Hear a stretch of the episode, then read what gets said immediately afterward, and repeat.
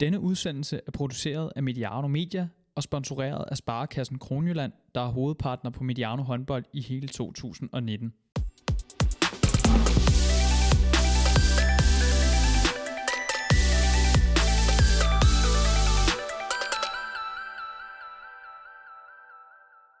Efter balkonhyldest og våde timer i det københavnske natteliv er det igen ved at være hverdag efter håndboldherrenes VM-guld. Du har tændt for VM Special nummer 15 fra Mediano håndbold, den sidste af slagsen. Mit navn er Emil Halkier, velkommen til. Jakob Gren han har fået en øh, velfortjent fridag i dag. Det har taget hårdt på ham at være fast vært her under VM-slutrunden. Og så var der vist også noget med et barn og en kæreste, der var lidt småsyg, så han, øh, han havde nok at se til i dag.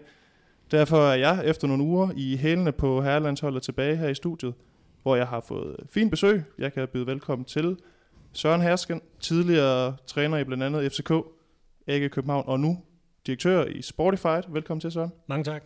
Har du haft en god skiferie? Ej, det var dejligt. Det var virkelig lækkert. Det var solskin og øh, frosthårde pister. Super lækkert. Apropos VM, ingen skader? Ingen skade. Også øh, velkommen til Simon Dahl, assistenttræner i Nordsjælland. Lidt endnu. Kommende cheftræner er blevet offentliggjort i dag. Velkommen til, Simon. Tak skal du have, Emil. Og tillykke med den øh, kommende cheftræner-titel. Også mange tak for det. Du har lige fortalt, at du har haft mange journalister i røret i dag. Er der mange, der lige skal høre, hvordan øh, den kommende cheftræner går og har det? Ja, det har været et par hektiske 24 timer, det her. Men øh, jeg er glad for at være her. Nu er der lidt ro på den del, og så skal vi have lukket VM godt og grundigt af. Er du klar til, at der er rigtig mange journalister, der skal til at ringe efter dig, i stedet for Jan Marco i fremtiden? Jeg er ikke sikker på, at der er, sådan, er rigtig mange journalister, der ringer til en cheftræner i Nordsjælland, men øh, de, der ringer, de er hjertelig velkommen. så er den givet videre. Øh, vi snakkede også om det inden. Vi vidste ikke helt, om du er den yngste cheftræner i håndboldligaen nogensinde. Det, den står lidt mellem dig og Krikov, blev vi enige om, men, men vi må lige have fundet ud af, hvornår han, eller hvor gammel han var, da han blev cheftræner. Ja, altså der er jo to ting i det. Den ene ting er, at jeg ved ikke, hvor gammel Krikau var, da han overtog, som du siger. Den anden ting er, at nu skal vi også lige huske at øh, blive i håndboldligaen først og fremmest, for at øh, det der det bliver aktuelt. Så lad os starte der, og så kan vi kigge på det til sommer, hvis nu det skulle gå sådan. Vi må øh, krydse fingre for, at, øh, at vi kan tage regnstykket til den tid. Sidst men ikke mindst, Oliver Jørgensen, også en fast paneldeltager her under VM. Træner stadigvæk, som Jakob plejer at sige, i TK og talenttræner i HRØ. Har du, øh, har du lige skulle vente dig til, at der ikke er VM-håndbold i Flimmerkassen om aftenen? Ja, det er næsten helt deprimerende og ikke har noget at lave øh, i den dur om aftenen, ja. Ej, jeg kan glæde dig med, at øh, på lørdag, der begynder herreligaen igen. Og det glæder vi os til. Har du, øh, har du været ramt af lidt VM plus? Ja, det synes jeg altid, man har efter sådan en slutrund. Så øh, hunger man efter mere med det samme. Søren, du er jo lige kommet hjem fra, fra skiferie. Har du overhovedet nået at få noget VM Blues, eller noget sådan en, en nedtur efter sådan en VM slutrunde? Ej, jeg tror heller ikke, jeg er helt på som, øh, som resten af selskabet her. Altså, jeg har, ej, jeg har faktisk set øh, flere kampe, end jeg plejer, også fordi jeg skulle deltage her. Men øh, nej, det kan jeg ikke mærke. Du, det er mandag morgen op, og så skal vi jo øh, have julen til at køre rundt, så øh, der er ikke tid til at, at, at lægge sig.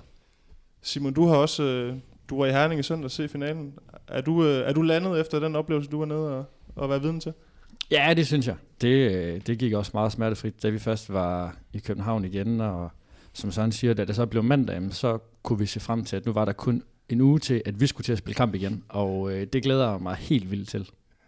En ting er, hvordan øh, spillerne, eller hvordan vi har det efter sådan en slutrunde, noget andet er, er, er spillerne, fordi øh, som du siger, Simon, for dem, af øh, dem, der gør sig i den, i den hjemlige liga, så begynder kampen jo her i, her i weekenden. Øh, og vi hørte jo også under VM-dækningen, at øh, Niklas Andin faktisk i dag onsdag skulle spille en træningskamp for Kiel.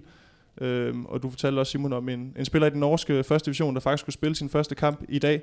Øhm, mental eller fysisk træthed, Søren, øh, hvad fylder mest efter sådan en slutrunde?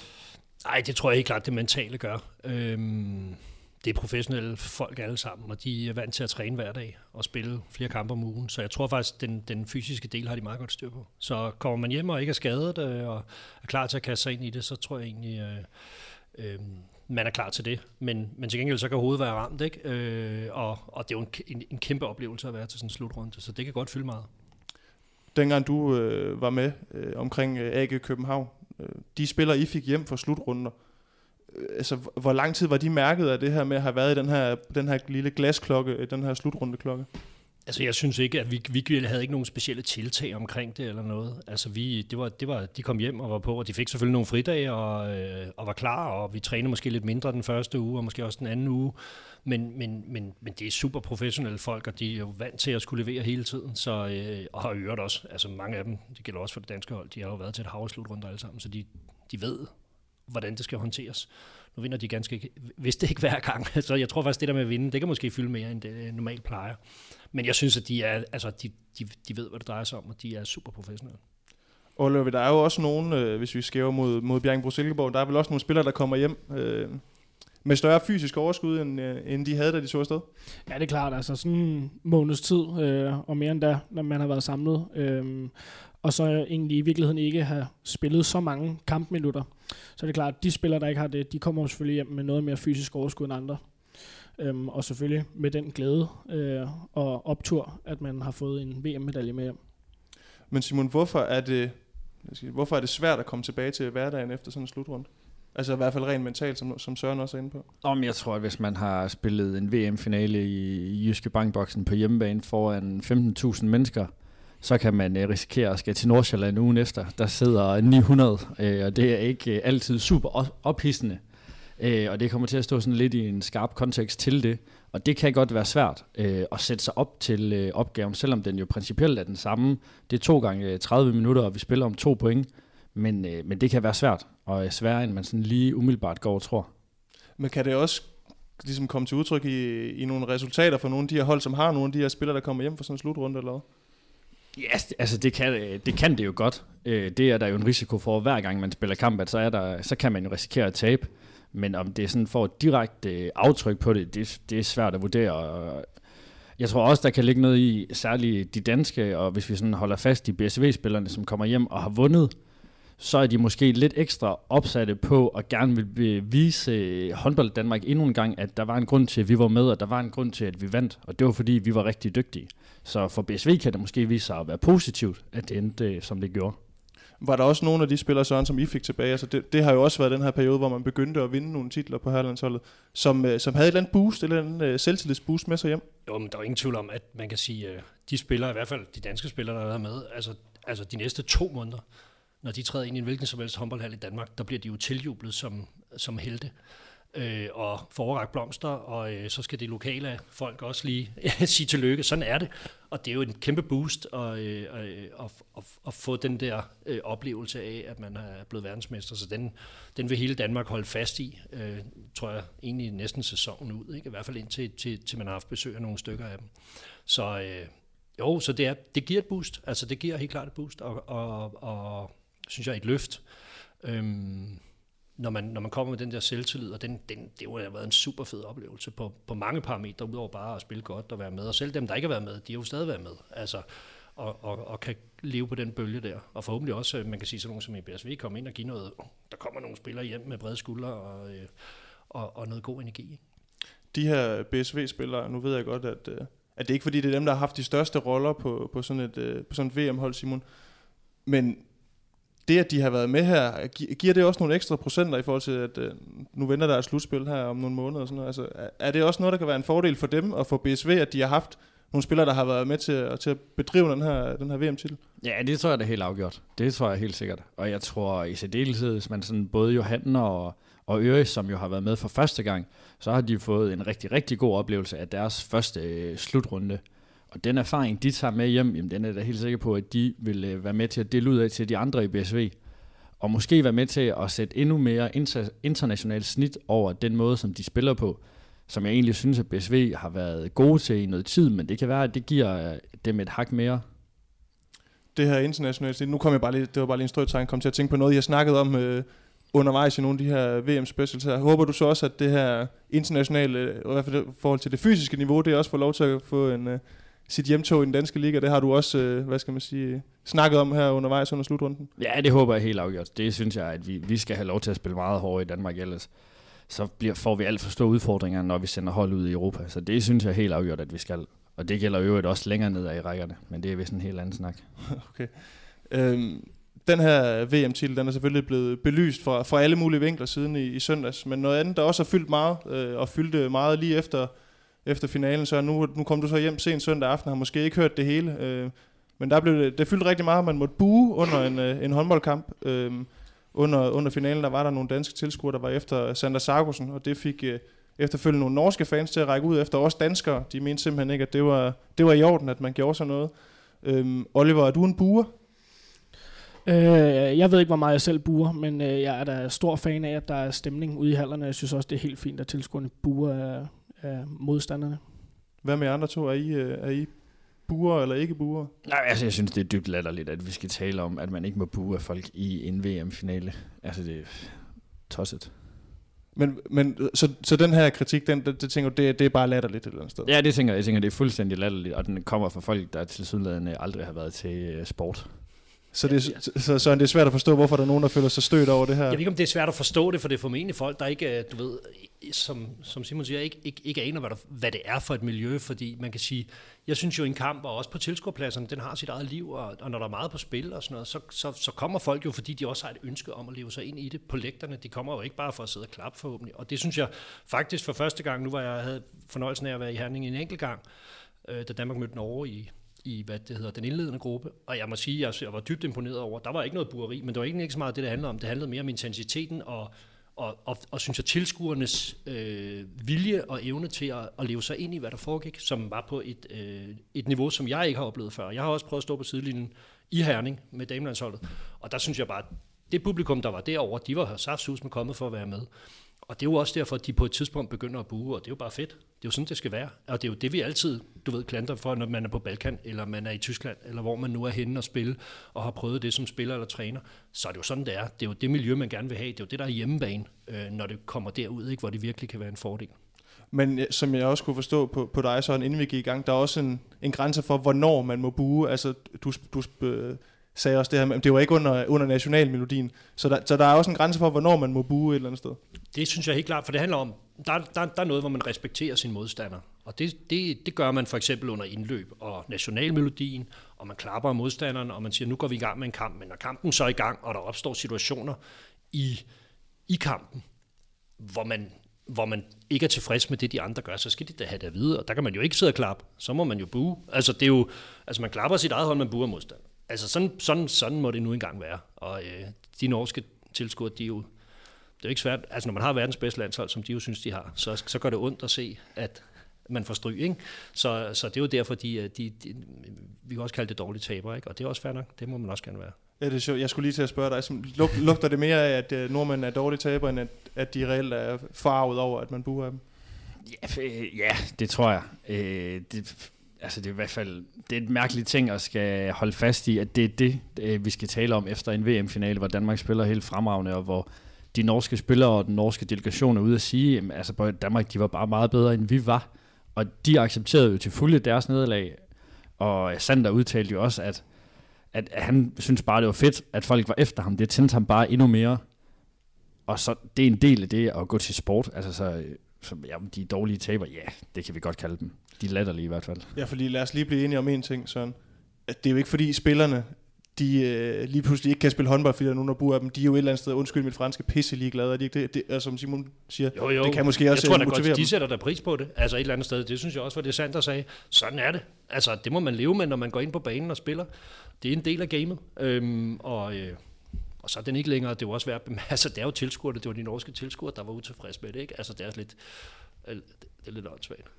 Men det kunne vel også have været den omvendte situation, og så var der vel sikkert også nogle danskere, der er blevet far over det, eller hvad tænker I? Ja, yeah, det var der måske, og det er der jo også nogle danskere, der er blevet i den her situation, men, men jeg, altså, jeg er bange for, ked af at sige, men jeg tror bare, det er folk, der ikke ved, hvad det handler om. Altså, det handler, så det, det ligger jeg nu ikke så meget i.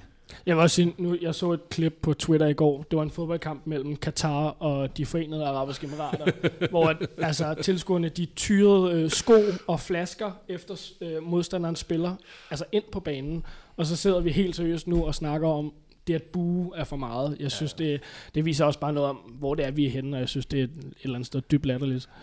Og apropos folk, der ikke øh, ved noget om håndbold, så kunne jeg se, at øh, Michael Bertelsen fra Radio 24 han skrev øh, lidt spydigt på Twitter efter finalen, Øh, ved man, hvor mange milliarder tv-serier, der har fulgt øh, VM-finalen i håndbold i Herning, øh, med myndet på, at vi går lidt i selvsving her i Danmark over, at øh, herlandsholdet har vundet sådan en, øh, en VM-titel.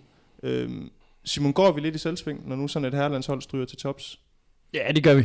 Øh, og det gør vi jo fordi, at håndbold fylder meget i Danmark, og det er jeg helt med på. Det fylder ikke øh, alverden ude i, øh, i den helt store verden, men i Danmark er det en øh, sport, som vi øh, går rigtig meget op i, og der er mange, der interesserer sig for det. Øh, så derfor øh, går vi lidt i selvsving, eller gik lidt i selvsving, og til det tror jeg også, det hører med, at øh, Danmark for første gang er verdensmester i herrehåndbold. Så selvfølgelig skal vi øh, hylde øh, dem, der har vundet dem, den medalje.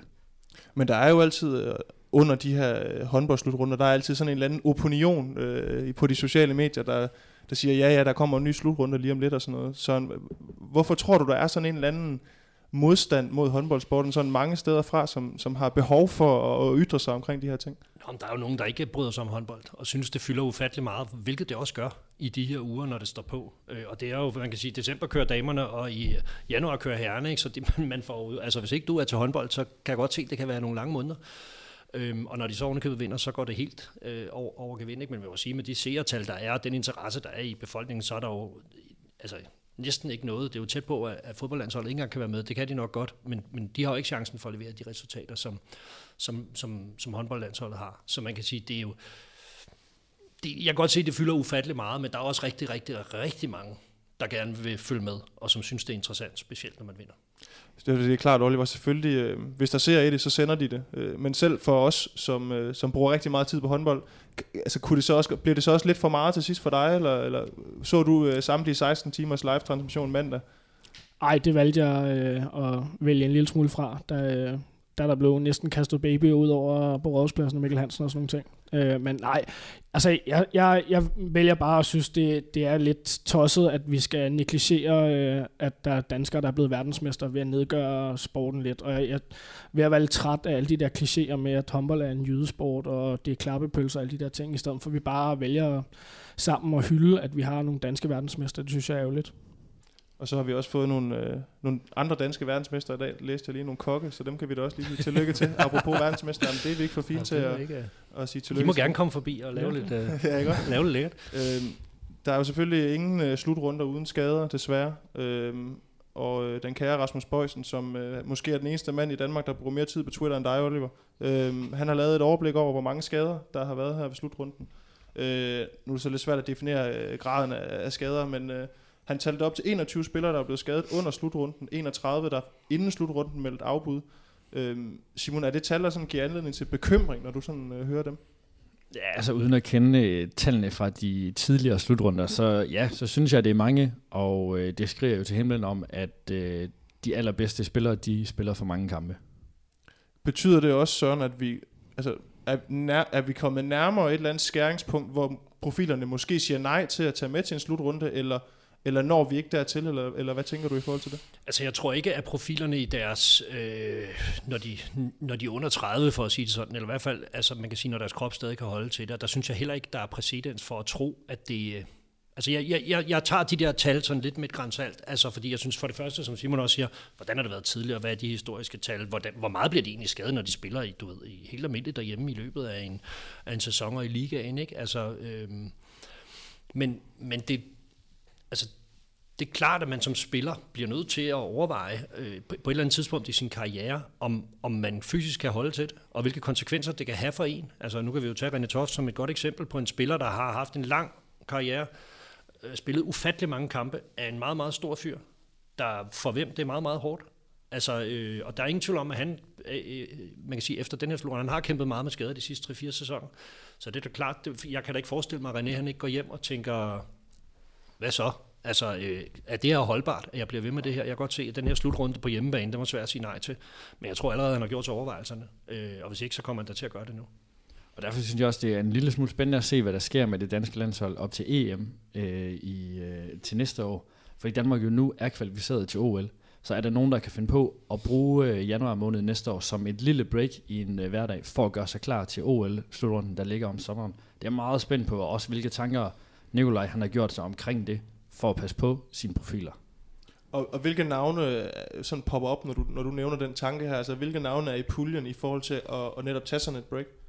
Om det tænker jeg jo, at en spiller som Mikkel Hansen, selvom jeg nu ikke tror, at det ligger øh, til Mikkel, Men med øh, hans øh, knæs skadeshistorik, som der så heldigvis er kommet et godt styr på nu, så ville det jo være ideelt eller oplagt, at han i hvert fald tænker tanken og har en dialog med Nikolaj om det.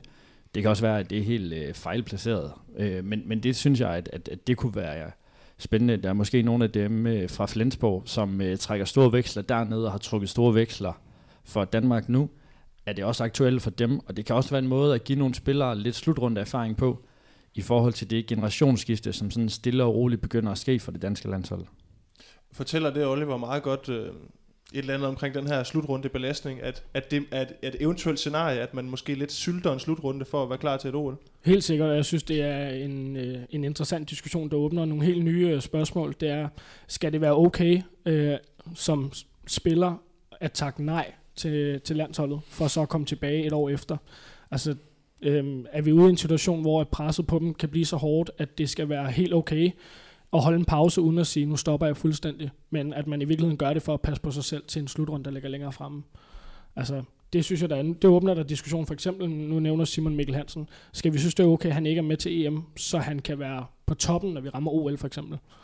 Vil det være okay for dig, så hvis du er træner, og du havde en Mikkel Hansen, der sagde, jeg, skal sku, jeg har brug for at have fri den her januar måned, så jeg kan være klar til OL? Altså, jeg, jeg, altså, jeg synes faktisk, det, det, det er næsten mere en mental ting, for jeg er ikke sikker på, at det gør ham mere klar til OL i virkeligheden. Altså, han skal stadig hjem og spille i klubben, har en utrolig høj og hård afslutning på, sin, på, på, på sæsonen, hvor men når man spiller, hvor han spiller, jamen, så ligger der mange vigtige kampe sidst, der ligger Champions League, der skal afgøres osv., så, videre, så, videre, så han skal stadig være, være på, og vi jo ikke bare kunne stoppe med at træne og holde ferie, fordi der er tre ugers pause.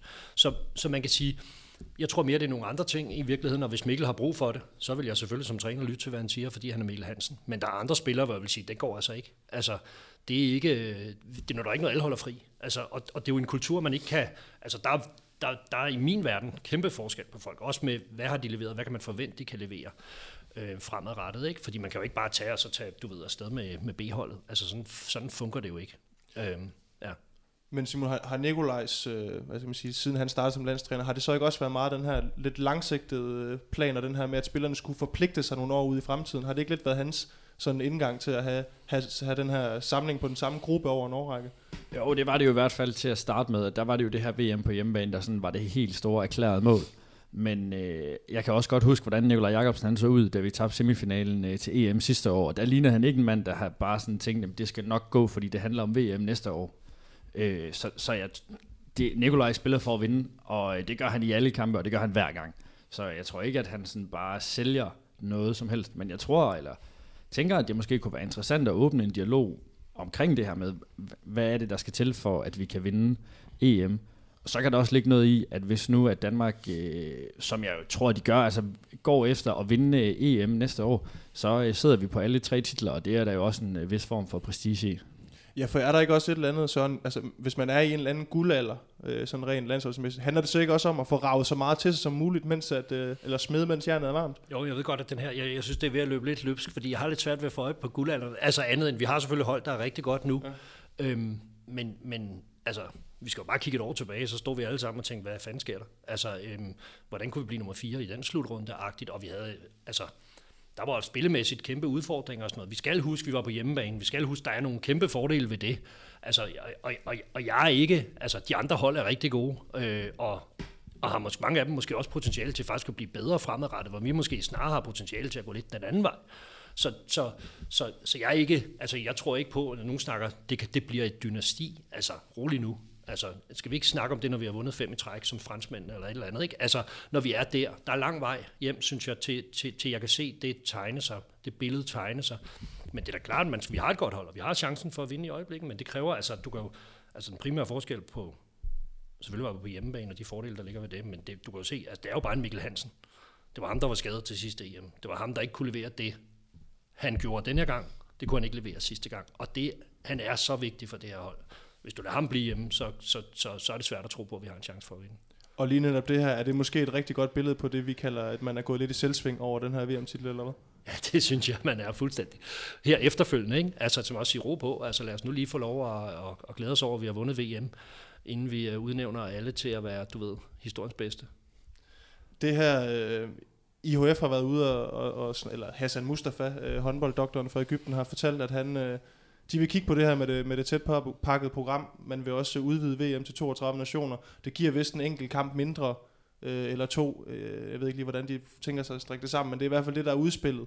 Øh, men, men er det her, Oliver, sådan lidt et tårtrækkeri mellem kommersielle rettigheder, eller kommersielle muligheder, og så spillernes øh, for godt befindende? Og er det en eller anden gotisk knude, som er lidt svær at løse, eller hvad?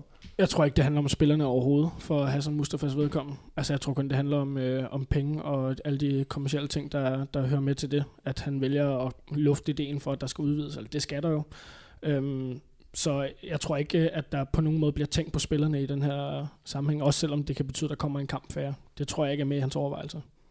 Men kommer, altså, hvad, hvad får det så af betydning, at man vælger at lave den her finte her og udvide sådan et VM for eksempel? Ja, men det er klart, så kommer der jo forhåbentlig til at være flere mennesker på globale øh, scene, der kommer til at se håndbold, og det er jo det, der er hans helt store mål med, med de her ting, og noget af det, han har prøvet at indføre de sidste 20 år, det er, at håndbold skal blive større globalt set, og det skal komme ud til, til langt flere nationer. Jo blandt andet USA har han selv nævnt nu. Men, men Søren, hvad, hvad kan det få af konsekvenser for, for håndboldproduktet? Altså, fordi vi vil jo også gerne se de allerbedste nationer, de allerbedste spillere. Øh, altså, kan det få nogle konsekvenser, at man vælger at udvide sådan et VM så? Altså, jeg synes, det afhænger meget af den struktur, man så finder på det, for vi må også bare konstatere, at man kan sige, at det her VM, synes jeg jo også, at man kan sige, at det var, det var nu Danmark, en hård opstart, ikke? Altså, fire fuldstændig ligegyldige kampe mere eller mindre, som var helt ubetydelige og ikke særlig seværdige. Så nåede vi et punkt, hvor man ligesom skulle spille om noget. Øhm, så jeg synes, det handler meget om den struktur, som jeg kan forstå det her. Nu har jeg ikke sat mig 100% ind i det, men så er det nogle puljer med lidt færre hold, hvor man så faktisk hurtigere får delt turneringen op i de hold, der kan spille håndbold, og dem, der bare er med. Øhm, og, og man kan sige, at ved at udvide turneringen, så vil der forhåbentlig også komme flere europæiske hold, der rent faktisk kan spille. Øh, men der vil selvfølgelig også komme mere fyldt. Men har du så en turneringsstruktur, eller en, en form på 32 hold, hvor du rent faktisk måske har en 50-50, altså at der er en, en 16 hold, som så kan ryge i den øvre halvdel, hvilket de vil gøre ret hurtigt, jamen så kan du allerede efter tre kampe få en VM-turnering med noget kvalitet. Hvor jeg synes faktisk nu her, hvor det tager fem kampe, før vi når derhen, hvor der rent faktisk øh, er noget at spille om, eller, eller noget seværdigt håndbold. Så der kan også være nogle fordele ved det, selvom man så skærer kampene ned og sådan noget. Så hvis man får organiseret strukturen og lavet strukturen rigtigt, så tror jeg faktisk, man kan få noget mere kvalitet i, i, i produktet. Du nikker lidt derovre, Simon. Er du enig? Ja, det, det er jeg helt enig i. Og så bliver der jo også lagt... Nu har Danmark jo haft det mest fordelagtige program øh, nærmest nogensinde. øh, helt tilfældigt. Ja, og, øh, men nu bliver der jo med en hviledag øh, mellem hver kamp. Altså det er jo også en af grundene til, øh, at med den struktur, de lægger op til, at så er man sikret en hviledag efter hver kamp. Og det synes jeg jo kun, øh, at jeg kan rose dem for, trods alt at tænke lidt den, i den øh, gade også. Oliver, du tweetede tidligere i dag omkring øh, øh, Mike Matula nede i Flensborg, øh, og den, øh, den hverdag, han, han er mødt ind til i den her uge her. Øh, han har jo så fået otte spillere hjem, der har fået en VM-medalje. Øh, to af dem er udtaget til All-Star-holdet. Øh, og så et par spillere, som har fået et seriøst gennembrud. Og så øh, også en masse skadede spillere. Øh, jeg ved ikke, er, er det den klub, der er hårdest ramt efter sådan en slutrunde, eller, eller hvad tænker du? Ej, jeg har ikke helt tjekket op på, om der er andre klubber, der, har været der, der kommer lige så hårdt ramt hjem. Men det er da klart, altså når de har tre profiler, øh, der kommer hjem med skader, så må man jo bare sidde som træner og rive sig i håret og ære sig over, at, øh, at slutrunderne tager så hårdt på spillerne. Og det må være et helvede som træner, når man skal sidde og prøve at nyde øh, den dejlige håndbold, som det også er de her slutrunder, men så hele tiden skal have i baghovedet, jeg vide, om jeg kommer hjem med nogle profiler, der ikke kan spille. Kan man godt sidde og nyde sådan en slutrunde, Søren, når man sidder som klubtræner og ser ens profiler øh, kaste sig øh, igennem på ydersiden af højre bakke og måske slå sig? Ja, det synes jeg godt, man kan. Altså det synes jeg, øh, det er en, det er en del af det. De kan også blive skadet, når man, når man er i klubben. Det er jo, det er jo betingelserne, altså det er sådan, det er. Altså, og, og, man, og du har ikke noget valg. Altså de spillerne har ret til at tage afsted med landsholdet, hvis de har lyst til det. Øh, og, øh, og, og, og det synes jeg, man ligesom, selvfølgelig kan det da være surt, og man kan da også over, men det, det, det, det, kan, det løser ikke problemet. Altså det er sådan, betingelserne er, og jeg, jeg, vil, jeg savner stadigvæk det her med, at det, der er større risiko for, at de bliver skadet til en slutrunde. End, altså vi har jo også, med, vi var træner, træneren, spilleren blev også skadet i, du ved, Mikkel Hansen rækker om på foden, når vi skulle til at spille slutspil til Surrøv, ikke? Altså det var ikke, så må vi jo spille med nogle andre. Altså sådan er gamet, og der, der er også masser af skade i løbet af sæsonen i alle de klubber der, så det, man er jo også vant til at håndtere situationen, øhm, og uanset om det sker i ens eget regi eller i, i, i landsholdsregi, så tror jeg, og det, det vil der håbe, at man lever med. Hvor meget dialog er der mellem øh, forbund og klubber under sådan en slutrunde? Fordi vi har jo også set eksempler under, under slutrunden på, hvor at, at øh, nu har vi snakket om, om René Toft, hvor det lige pludselig kommer frem, at der måske ikke har været så meget klarhed over, hvad en spiller måtte og ikke måtte. Altså, hvor, hvor, hvad er almindelig kutume i de her situationer? Så? Altså, hvor meget snakker man omkring, hvad en spiller må og ikke må? Altså principielt er det jo sådan, at når spillerne er med landsholdet, så er det landsholdet, der råder over spilleren. Og, og, og øh, der er jo ikke nogen forpligtelse til landsholdet om at, altså de skal selvfølgelig behandle spillerne ordentligt som udgangspunkt, og respektere deres fysik og de ting, de har, men i sidste ende er det jo også spillerens eget ansvar, altså at sige ja til, om man vil gå på banen eller ej. Men, men, men man kan sige, det er klart, man klirer jo spillerne af, altså med, med at, og, og det er jo en dialog, og det kan du så angribe fuldstændig forskelligt, afhængig af hvilken moral du har, og dit samarbejde med klubben, og hvordan du vil drive det fremadrettet og sådan noget. Men det er klart, at hvis du ikke respekterer klubben og respekterer deres ønsker i en eller anden, altså hvis, hvis det er færdigt, det de kommer med, jamen så får du også svært ved at arbejde med klubben, fordi en klub som Flensborg skal jo afgive spillere til det danske landshold de næste mange år formentlig. Så det kræver jo, at man har en eller anden form for positiv dialog med dem.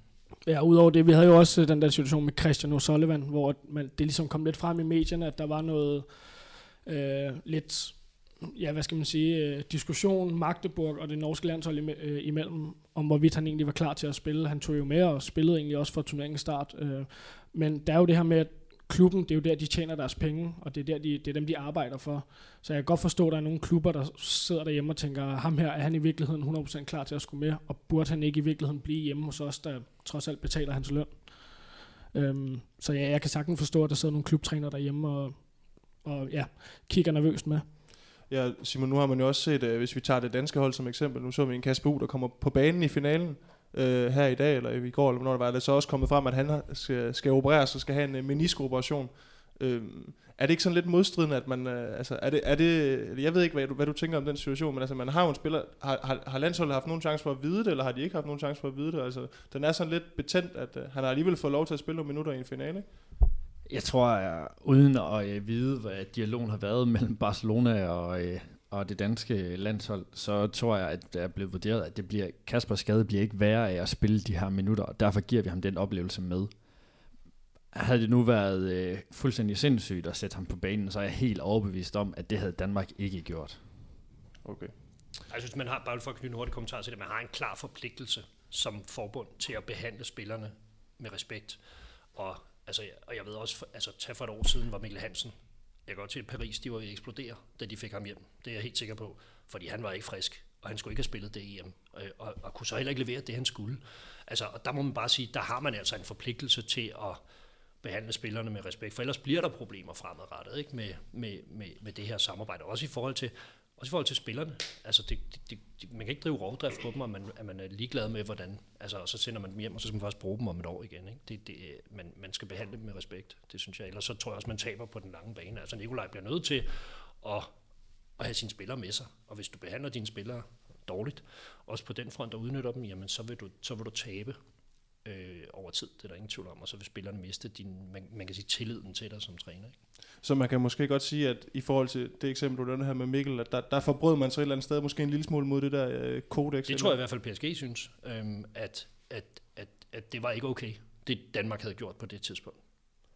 Og hvad, hvad, hvad tænker du sådan, som personen, sådan hersken, hvis du ikke skal tænke i forhold til PSG? Altså, var han for slidt til at spille den slutrunde? Altså, jeg, jeg ved ikke præcis, hvordan det var. Det er bare, de, man kan ja. sige, det, det, det, jeg har hørt om historien, ja. at, at det var, for han lignede jo ikke en spiller, der kunne levere, hvad Mikkel Hansen kunne levere for 14 dage siden, vel? Altså, så der, er jo, der var jo noget om, han var, han var skadet. I en eller anden udstrækning var det forsvarligt, han spillede, var det ikke. Danmark vurderede, at de var forsvarligt. Hmm. Jeg ville da også, hvis jeg var Barcelona i forhold til Kasper U her, så ville jeg også synes, det var en lille smule underligt, at man sendte en spiller på skade. Altså man har jo selvfølgelig også, nu kan det være, at de har haft muligheden for at undersøge ham og fundet noget, som Danmark ikke har fundet. Men, men, men man har jo en forpligtelse til at finde ud af, hvad problemet er selvfølgelig, inden man bringer folk i, på banen. Ikke? Nu hæver jeg lige den kære Hassan Mustafa frem, øh, sådan helt kort. Øh, der er en, øh, en norsk journalist, der hedder Stig Nygaard, som lavede en længere artikel omkring øh, netop øh, Hassan Mustafa her forleden. Øh, både omkring det her med, at man vil udvide øh, VM, øh, og så også noget i forhold til, at øh, den kære Ægypter, han gerne vil øh, have håndbold til at vinde indpas i USA. Øh, han ser det som et, et stort marked for, for håndboldsporten. Øhm, Søren, du har sådan tidligere i Mediano-regi øh, talt om din forkærlighed for amerikansk sport. Øhm, noget af det, Hassan Mustafa han gerne vil, det er at fjerne noget af det fysiske i håndboldsporten, og den, på den måde lokke amerik- amerikanerne med ombord. Øh, hvis man sådan tager udgangspunkt i det, altså har han fat i den lange ende der, øh, Ægypteren, eller hvad? Ja, det tror jeg ikke, han har. Fordi hvis man kigger på, hvad amerikanerne godt kan lide, så øh, altså den suveræn største sport i USA, det er jo amerikansk fodbold. Øh, der, der kan man da snakke om fysik. i en eller anden hæftig udstrækning, altså hvor, hvor håndbolden ikke når det til sokkeholderne. Så jeg tror ikke, at det element gør, at det, altså det, det, der er ingen, der ønsker at se en sport, der er poleret. Altså, selv basketball i dag har udviklet sig til, altså i hvert fald på NBA-niveau, at være en ekstrem fysisk sport. Med folk gerne vil have fysisk kontakt, de vil gerne have clashes, de vil gerne have forsvarsspillere, der tør at konfrontere angrebsspillerne. De der dueller, det, det er noget, der giver det dynamik. Altså, øhm, så det, den, altså, hvis man vil de, altså den vej, det synes jeg gør håndboldsporten mindre attraktiv, hvis vi bare skal se, altså du ved, sådan nogle 43-44 kampe, eller hvad man skal sige, hvor vi bare løber frem og tilbage, ikke må takle hinanden. Ikke? Det, øh, det tror jeg ikke er vejen frem. Simon, hvordan vil du have det med et, håndbold, et håndboldspil, hvor fysikken ikke spiller lige så stor en rolle? Ja, jeg vil i hvert fald have svært ved at lave et godt forsvar. øh, ja, det vil jeg være ked af, fordi at, øh, det er noget af det, jeg synes, der er det allermest fascinerende ved øh, håndbold. Det er, at når to øh, grænvoksne mænd på 100 kilo, de øh, støder sammen. Øh, det, altså det synes jeg er dybt, dybt fascinerende, og det synes jeg, vi skal have meget mere af. Oliver, er du øh, med eller mod øh, Hassan? Ej, det er næsten et dumt spørgsmål, er det ikke det? jeg kan godt gribe den alligevel, hvis det er. Ej, jeg synes, det er håbløst, og hvis øh, det er sådan, som jeg kunne læse det, at øh, det skal foregå på den måde, der skal komme endnu flere regler øh, i håndboldspillet, og det skal blive endnu mere op til dommerne. Øh, den ved jeg godt, vi har været det meget rundt i hersken, men så, jeg, jeg, jeg, jeg kan simpelthen ikke se, hvad det skal gøre godt for sporten, hvis vi skal have endnu flere regler øh, på, det, på det område. Ah, men det, altså, det er jo heller ikke, fordi der er så meget tvivl om de regler, vi har i forvejen, er der? Nej, nej, præcis. Det uh, ligger lige til højre med alle sammen, ja. Hvad med det her med, at han vil forbyde harpiksen? Det er du vil, øh, det du vil for, er du ikke det? Uh, jo, nu har jeg spillet i, uh, rundt omkring til, med min efterskole i et par lande, hvor uh, vi ikke spiller med harpiks, og det blev rigtig, rigtig flot håndbold med nul tekniske fejl, så det synes jeg bare, vi skal gøre. Fuldstændig ligesom øh, slutrunden øh, med, Lige præcis. med danske briller. Men, men Søren, sådan i håndbold i sin grundsubstans, så burde det, burde det vel ikke være en sport, der var attraktiv for amerikanerne? Altså masser af tempo, masser af mål. Øh, altså, det er vel jo. sådan, amerikanerne gerne vil have sport, er det ikke det? Jo, altså øh, på, på mange måder er det. Altså, øh, og de er jo glade for arenasporter, altså, hvor der er knald på, og hvor der er høj intensitet og sådan noget. Det er bare et... Altså, det, det, det, kulturelt er man jo op imod øh, fire kæmpe sportsgrene i USA, som er dybt forankret i den amerikanske øh, sportskultur og kultur generelt. Altså baseball, som ligesom er fundamentet for, for, for utrolig meget amerikansk kultur. Hele sammensmeltningen mellem det sorte og det hvide samfund er jo, er jo, er jo spiret ud af, af, af, af sådan noget som baseball. Øhm, amerikansk fodbold, som også er, er, fylder helt ufattelig meget på den kommercielle bane, er, fylder alt, er, er alt dominerende derovre. Øh, NBA med måske de største profiler overhovedet. Øhm, når man snakker sportspersonligheder i amerikansk sport, så er det der, de er. Øhm, og, så, øh, og så har vi til sidst ishockeyen, som er lidt firehjulet, øh, som faktisk har det lidt svært. Øhm, og, altså, og, og godt nok er der mange amerikanere, men at komme ind med en helt ny sport og tro på, at man bare lige kan, du ved, se hvordan vores fodbold, som ikke engang hedder fodbold derovre, men hedder soccer, som du også selv sagde, ikke, øh, Emil, inden vi startede. Altså, hvor utroligt svært de har ved at at, at møve sig ind på det her marked og, og finde et ståsted. Og så tro, at man altså, med, med, med, med håndbold kan... Altså for det første så vil jeg sige, at alle deres basketballhaller, der er altså ikke plads til håndbold derinde. Altså de, de, de er ikke bygget til en håndboldbane, den er bare for lille. altså selve pladen dernede i, i, i mange af dem, Øhm, men, men jeg kan slet ikke se, hvordan vi skulle... Der er ingen kultur, der er ingen forudsætninger. Altså jeg kan meget bedre se, at det var nogle helt andre steder, man skulle satse, hvis man ville.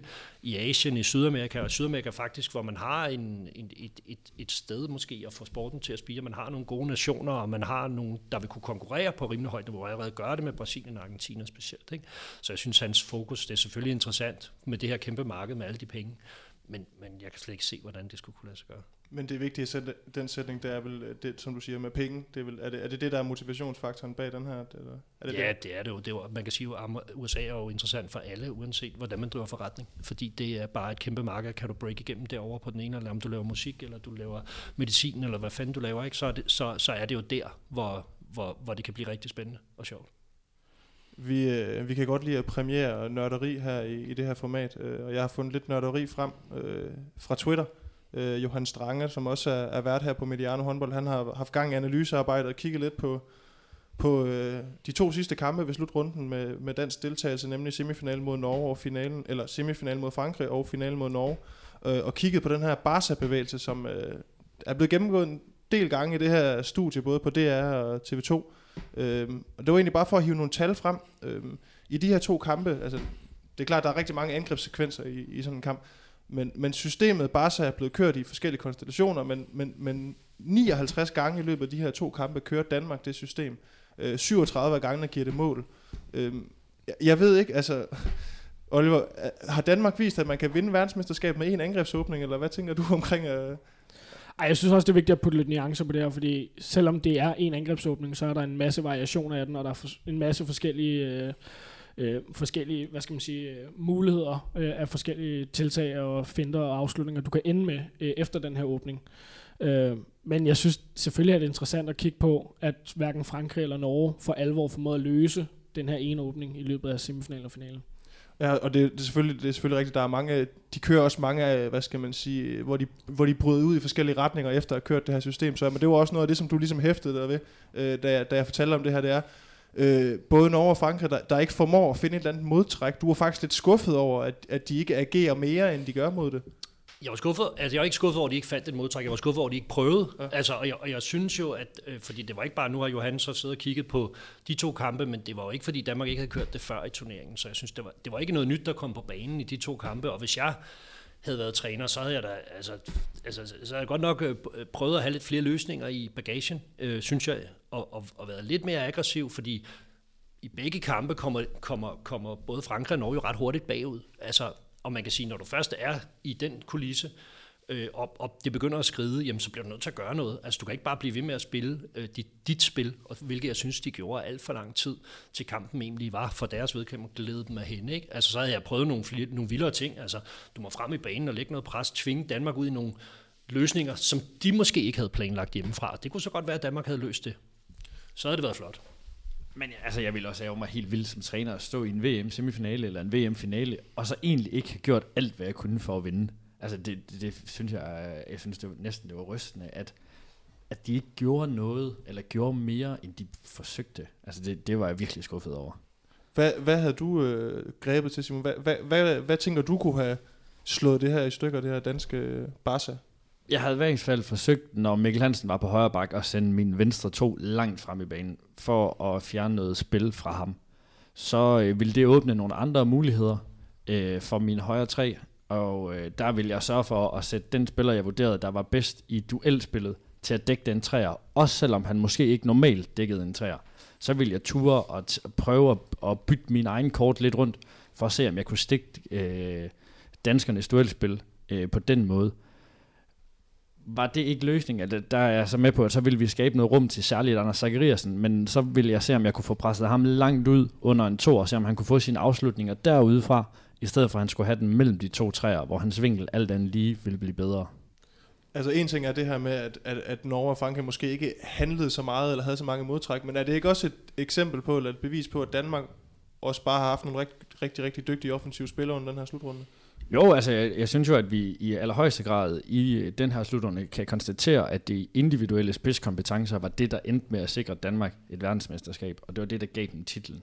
Og det er jo noget af det, vi sådan er til har efterlyst lidt i dansk håndbold, men det synes jeg i høj grad, vi fik sat en tyk streg under her, at vi har masser af individuelle spidskompetencer i Danmark. Og for ligesom at få sat nogle navne på, kan du ikke prøve, hvem er det, der træder i karakter her? Altså Mikkel giver måske sig selv, men hvad er det ellers, man ser?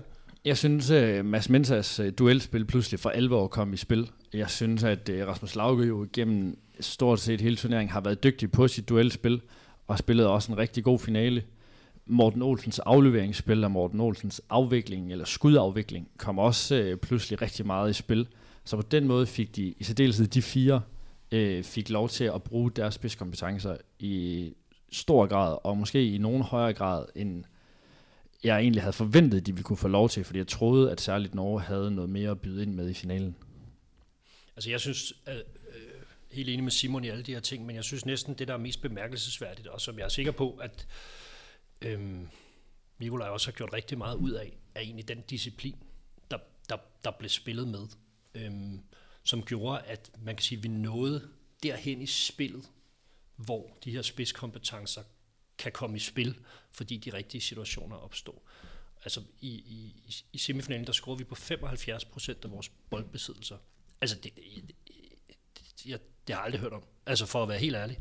Og en ting er disciplinen i den måde, vi spillede på, at vi fik lov til at diktere det. Jeg synes, vores meget langsomme spillestil, altså vores meget rolige opbygning, vores, vores vi, vi, vi kører ikke kontra, vi trækker tempoet ud, og vi kommer foran i kampene. Havde vi ikke kommet foran i kampene, så, så, så kunne det være blevet anderledes, fordi vi skulle ud og jage. Øhm, nu kommer vi foran, og vi kan totalt dominere tempoet i kampene, og spille med kæmpe disciplin. Altså, de får bare lov at stå dernede og vente, og vi tager gerne fem frikast, før chancen kommer. Øhm, og jeg synes, øh, jeg har været efter Rasmus Laug mange gange, fordi jeg synes, at han spiller for individuelt. Men jeg synes, at vi nåede de her kampe, hvor modstanderne også bliver bedre, at han faldt godt ind i spillet, og blev bedre til at vente på sin chance kom. Der var en imellem, han lige havde brug for at tage et skud, hvor man sidder og tænker, ah Rasmus, det kunne du godt lige have ventet med, til chancen var der, så du kunne score. Hvor han stadigvæk bliver lidt for ivrig og gerne vil, vil vise for meget selv, synes jeg. Men ellers så synes jeg, at vi spillede med en fantastisk disciplin, øh, som jeg, altså, hvor alle mand bare respekterer kollektivet og respekterer, øh, du ved, det taktiske oplæg, og er altså, der, der, der, der var ingen disciplin, og så var vi bare altså, ufattelig scoringssikre. Altså, når Morten Olsen, han bare, altså det er jo langskud det hele stående lang, og han brager dem bare ind hver gang. Altså det, er jo sådan, det, det, det, får man jo ikke hver dag. Altså det, det, der var også bare noget, der ramte du ved, en eller anden niveau, som jeg siger, man scorer på 75 procent af sin boldbesiddelse, så, så vinder man godt nok mange håndboldkampe. Så er det svært at tabe i hvert fald. Ja, det er det godt nok. Ikke? Og bare som en lille note, så scorede Frankrig altså på 60 procent af deres boldbesiddelse, hvilket også er uhørt højt, og alligevel tabte de mod mål. Det er vel også derfor, man taler om den kamp som måske den bedste offensive håndboldkamp nogensinde, og så lader vi lige defensiven øh, ligge lidt. Øhm, Oliver, er det også noget, som du har bemærket, den her øh, hvad skal man sige, den her disciplin, som voksede i løbet af turneringen, og som blev meget tydelig her til sidst, altså at nu, nu nævner Søren en spiller som, og Simon også en spiller som Mads Menser, en type, som bare udfylder sin rolle til perfektion. Altså den rolle, han har fået udstukket af Nikolaj Jacobsen. Ja, jeg synes faktisk, lige nøjagtigt, Mads Menser er blevet negligeret lidt i hele den her snak om, hvem der er de store profiler, fordi han gør lige nøjagtigt præcis det, han får besked på, og hans fejlmagne er meget, meget lav, og den var den faktisk gennem hele slutrunden. Men helt generelt det danske spil, vi er klart det hold, der laver færrest tekniske fejl, og vi er klart det hold med den højeste scoringsprocent. Det er jo i virkeligheden et, et billede på, at disciplinen har været enormt høj offensivt. Um, så det er helt sikkert en af de ting, som Nikolaj Jacobsen har fået implementeret, det er, at disciplinen har skulle være enormt høj, når vi har spillet. Er det også noget, Simon, du har lagt mærke til, det her med antallet af tekniske fejl, at det har været meget lavt under den her slutrunde fra den side?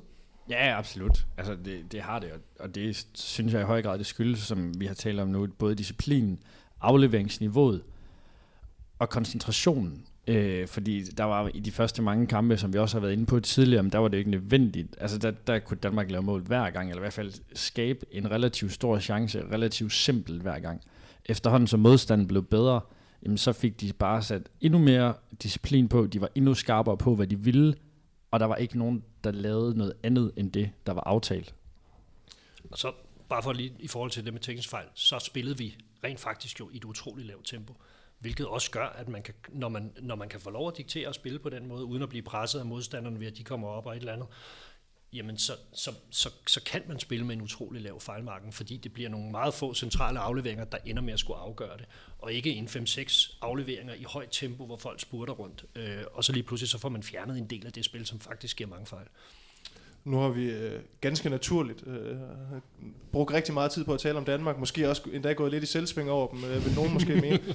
øhm, Oliver, hvis man sådan skal hive den lidt bredere VM-pensel frem, øh, er der nogen, jeg ved ikke om man kan sige nationer, hold, øh, spillere, øh, som, øh, det er klart, Danmark har ikke skuffet, men er der nogen, der har skuffet dig under den her slutrunde? Øh, ja, jeg var lidt skuffet over Spanien. Jeg troede egentlig med den rutine øh, og med den generation, øh, der måske er ved at være over the hill, så regnede med, at de skulle til at peak nu. Så jeg var lidt skuffet over, at de ikke nåede længere, at de ikke spillede bedre håndbold. Øhm, så tillod, tillod jeg mig faktisk også at være en lille smule skuffet over Frankrig. Jeg øh, troede, at de i de afgørende kampe, specielt Danmark-kampen, ville gøre det bedre. Øhm, så det er nok dem, jeg vil fremhæve. Er der noget, der har skuffet dig, Simon, under VM? Altså, ikke, jeg går ikke ud fra, at... Øh at Spanien har imponeret dig, for eksempel? Nej, altså jeg var en lille smule skuffet over det spanske forsvarsspil. Øh, det havde jeg større forventninger til. De har lukket, øh, øh, af et spansk landshold, så har de lukket rigtig mange mål ind undervejs. Og det ligner dem ikke. Ellers, så ved jeg, jeg synes, det er, det er frægt at være skuffet over Frankrig, der kommer hjem med en VM-bronze. Men sådan er der så meget jo. Men det er jo også, fordi man har været vant til, at de vinder guld under, under de forudsætninger. Ja, det tænker jeg. Det må Oliver næsten svare på. Ja, okay, men hvis jeg må sige sådan noget lidt mere individuelt. Jeg havde faktisk regnet med, at Dikemem ville spille en større slutrunde, end han, slutrunde, end han gjorde. Jeg synes faktisk, han var øh, spillet noget under niveau øh, i specielt semifinalen, øh, egentlig også i bronzekampen. Så synes jeg, at de, de franske målmænd øh, har leveret noget under, hvad jeg havde regnet med. Altså Vincent Girard ender med den 9. bedste redningsprocent. Dumoulin er ikke engang i top 20. Øh, så er det klart, så er det også svært at vinde håndboldkampe, men jeg havde også regnet med et noget højere niveau for, for dem. Så blev det her en VM-slutrunde, som VM-slutrunde plejer at være, øh, håndbold i et par uger, eller fik vi også set nogle nye, nye sider af sporten, eller fik vi set nogle nye initiativer eller noget? Jeg synes ikke, der var, der, der var sådan bemærkelsesværdigt nyt. Øhm, altså jeg vil sige, den effektivitet, Danmark spillede med, det har jeg ikke set før. Altså det synes jeg, det var nyt. Altså på den måde, vi spillede på. Øhm, jeg tillader mig også at, at, at hælde lidt, øh, lidt malurte bæret på den måde, at, at altså, jeg kan godt være lidt bekymret for i virkeligheden, altså den her måde, vi spillede på med at trække tempo ud, meget få angreb, øh, og når vi ser på det, så, vi, så, så, så, så var der ikke så meget tempo i spillet, som man har set tidligere. Det, altså nu har vi snakket skud ud og sådan noget, ikke? Altså, hvor jeg så sidder og tænker, det, det, det, det, det er altså, øh, synes jeg, en oplagt løsning fremadrettet, hvis vi skal have noget mere. Man kan godt spille som Danmark, men så bliver du tvunget til at komme i gang noget hurtigere øh, med det. Ikke? Øh, og det synes jeg, vi skal passe på, at tempoet ikke bliver for lavt. Vi har, også, øh, vi har jo set 7 mod 6 igen, heldigvis kan man så sige. Jeg synes, at 7 mod 6 øh, blev punkteret lidt her. Ikke? Altså, der, de hold, der virkelig satsede på det, dem, øh, de fik ikke rigtig succes med det. Vi så kroaterne i, i, i, en, i en kort periode, men, men, men primært mod de lidt svagere hold i virkeligheden. De blev straffet gevaldigt mod Brasilien, hvor deres slutrunde faktisk blev tabt på gulvet fordi de spillede 7 mod 6. Øh, så, så det var glædeligt, når vi alle sammen ikke kan lide den forpulede regel. Så, øh, så kan man sige, så er der, så, så er der kun skismet tilbage omkring, øh, omkring udvisninger af 7 mod 6, ikke, som stadigvæk er irriterende, synes jeg. Men, øh, men ellers så synes jeg ikke, der var så mange nye tendenser i virkeligheden. Fik det også dig til at smile lidt, Simon, da du så, hvordan øh, brasilianerne agerede mod det her 7 mod 6 spil? Altså, jeg synes altid, det er dejligt, når der er nogen, der lykkes med deres forsvarsaktioner, og i særdeleshed, når man er en mand i undertal. Men jeg synes også, at det er sådan... Øh, selvom at der er rigtig mange, der brokker sig rigtig meget over det her 7 mod 6, og der, der synes jeg i høj grad, at vi kan tale om, at Danmark er gået i selvsving øh, med at brokke sig over det. Så synes jeg, at vi fik set, at det er slet ikke så stort et problem, som vi har travlt med at gøre det til. Fordi det er ikke særlig udbredt på den helt store scene.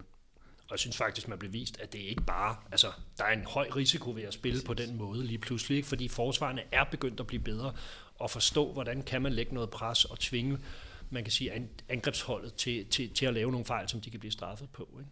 Ja, for det handler vel også om, Simon, at, at 7 6 er stadig i sin spæde start. Altså det, det har vel heller ikke rigtig fået tid til at udvikle sig. Det kan vel stadigvæk nå at gå i mange retninger og i mange forskellige konstellationer. Ja, det tror jeg. Jeg tror jo, at hvis man skal have succes med 7 mod 6, så er du nødt til at øh, arbejde virkelig meget på det, og arbejde intens på det. Ligesom du gør når, med dit øh, 6 mod 6 forsvarsspil og dit angrebsspil, så skal det fylde lige så meget som den del, hvis du virkelig skal have succes på det. Så derfor tror jeg ikke, at det, altså jeg tror ikke 7 mod 6 som sådan bliver, øh, altså det, det kommer ikke til at vinde mere og mere indpas, det tror jeg simpelthen ikke på, fordi at forsvarerne bliver bedre og bedre til at agere mod det, og som Søren siger, risikoen den er så stor. Så jeg tror egentlig bare, at det er sådan en del af den værktøjskasse, man har som træner, og jeg tror ikke, at det, at det sådan kommer til at, at ændre helt vildt meget på spillet. Oliver, var der nogen andre, øh, nu har Søren blandt andet talt om det her med Danmark, der spillede, fik lov til at spille lange angreb, måske trække lidt tempo ud af, ud af kampen. Er der nogle andre sådan spiltendenser, du har bidt mærke i under den her slutrunde? Øh, ja, men det er jo så i forlængelse af det, det er jo den manglende kontrafase. Øhm, at jeg havde ikke regnet med, at vi skulle snakke om et hold, der har vundet VM så overlegen som Danmark har, og nærmest lavet nul kontramål. Altså vi har i mange år snakket om den her skandinaviske model, hvor man løber, og man løber, og man løber, og det er den måde, man vinder sin kamp, der man står godt i forsvaret, og så kan man trykke de andre hold. Altså vi har lavet over 30 mål, 38 mod Frankrig, uden at lave et kontramål. Jeg tror, vi laver et. Øhm, så hvis det også er en tendens, at kontraen bliver mindre vigtig, øhm, hvis man kan spille så disciplineret, så synes jeg også, det er en ny dimension af spillet. Er det noget, der øh, gør ondt for en, der måske er glad for lidt kontra som dig, eller hvad? elsker kontra håndbold, elsker tempofyldt håndbold, men det er jo igen, som håndbold elsker, også fascinerende at se, at man kan lykkes med at slå de helt store nationer ved at spille på den her måde. Så det her med, at Danmark har, har trukket tempo ud af, af, af kampene, i, dem, i hvert fald i dem, de har været med i. Øh, hvis vi sådan prøver at drage en parallel til, nu snakker vi omkring, om, om sporten har ændret sig og nye tendenser, øh, tager noget frem som NBA for eksempel, hvor man jo har set, at der er sket et skifte fra det her med at have de her store øh, spillere under kurven til at rykke det ud og blive en sport, hvor der er mange trepointsskud og sådan noget. Øh, tror du, det er en tendens, øh, ligesom hvis vi siger, at NBA har ændret sig fra, fra sådan et centerspil til at være et trepointsspil, at vi ser håndbold bevæge sig over mod at være sådan et spil, hvor, hvor tempoet måske falder lidt? Ja, det synes jeg, det gør nu. PT, altså den her slutrunde, synes jeg helt klart, vi så en, et, et, et fald i, i, man kan sige, lige pludselig snakker man om Norge, det er holdet, der kan løbe kontra. Altså, øh, okay, altså tidligere snakkede vi om, at der var et hold, der ikke kunne. Altså det er jo sådan lidt, det er jo, det er jo virkelig et skifte i den måde, man spiller på. At, at det bliver langsommere, og det bliver mere, man kan sige, bolddominerende. Man gerne vil styre bolden, og man gerne vil kontrollere, hvad der gør, og undgå at lave fejl. Så jeg tror, det er ikke klart, at vi ser sådan skred over mod det. Jeg synes også, vi så nogle, altså jeg synes, vi så sådan lidt tendenser, specielt Frankrig for eksempel i deres spil med deres individualister, at de faktisk spillede lidt, nu siger jeg, de spredte gulvet lidt ud og spillede meget bredt, og så lod de ellers bare folk komme ned og, og tage de her mand-mand-dueller, øh, som, som kan bære dem langt, men ikke forbi et hold som Danmark. Øh, så de tager der også helt sikkert hjem og kigger på, øh, på hvordan de skal gribe det an. Så jeg synes, man ikke er sådan store tendenser, men man kunne se nogen, der greb det lidt an på forskellige måder. Jeg synes, man kunne se nogle hold, der havde nogle klart definerede spillestile, øh, som de gerne ville forsøge at eksekvere. I forhold til den danske liga, Simon, tror du, det er noget, der, der ligesom drøber lidt ned øh, efter sådan en slutrunde? Blandt andet det her, man har set et dansk hold have succes med at, at spille så disciplineret og, og trække så meget tempo ud af, ud af kampene. Øh, nej, det tror jeg ikke nødvendigvis. Det tror jeg handler rigtig meget om den sammensætning, du har på dit hold, og der skal du jo finde ud af, hvilke kompetencer er det, du har, som du kan bringe i spil. Og jeg tænker ikke, at der er ret mange hold i den danske håndboldliga, der har så gode individuelle kompetencer som Danmark, og kan spille med så stor disciplin. Øh, men øh, altså, jeg tror da... Eller, så, så, så, så det tror jeg ikke er sådan noget, vi direkte kan, der bliver overførbar. Jeg tror i lige så høj grad, at det handler om, at man altså, måske kigger på, okay, er der nogle ting, som, som de andre landsholdsspillere, er der så nogle af vores spillere, som vi kan sætte i scenen på samme måde, øh, som, som de får det gjort? Kan vi ændre nogle ting i forhold til blandt andet det her med at spille bredere, øh, for at skabe noget mere plads, fordi banen bliver jo, banen bliver ikke mindre, men øh, spillerne bliver større og større over tid, så derfor skal vi jo finde nogle nye måder at angribe tingene på. Så, så jeg tror ikke, der sådan er direkte et hold, der, der kommer til at gøre ligesom Danmark. Så du nogle hold øh, komme med nogle, hvad skal man sige, i forhold til det her med, at spillerne bliver større og større, finde nye rum på banen? Var der nogen, der prøvede at ligesom udfordre de ting, man som tidligere har gjort? Altså jeg synes jo det, særligt det her med Frankrig, som Søren er lidt inde på, at jeg synes det er rigtig interessant, at når de spiller deres grundspil, så står deres to backs jo næsten nede i fløjen øh, for at få spredt øh, fire blokken for det hold, de spiller imod faktisk meget øh, ulig Danmark, som jo i særdeleshed, når de spillede med en højre hånd på højre bak, faktisk gjorde banen som udgangspunkt lidt smallere, fordi at de ofte spillede den her øh, Barca venstre, hvor det var den højre hånd højre bak, der skulle ind og lægge det første tryk og få øh, lidt folk aktiveret derover. Så det var egentlig to sådan, øh, direkte modsætninger, der mødtes der. Øh, og der kan man sige, det var så Danmark, der havde mest succes øh, lige øh, på det, og det strider jo egentlig lidt imod det, jeg har sagt, er med på. Men, øh, men, det, er jo, men det synes jeg sådan er lidt spændende at se, hvad, hvad, hvad er det for nogle ting, det giver, når man har en højre hånd kontra en venstre hånd, så åbner, det, så åbner der sig nogle andre muligheder i spillet, og hvordan får man bragt de rigtige folks kompetencer i spil der. Det synes jeg er spændende.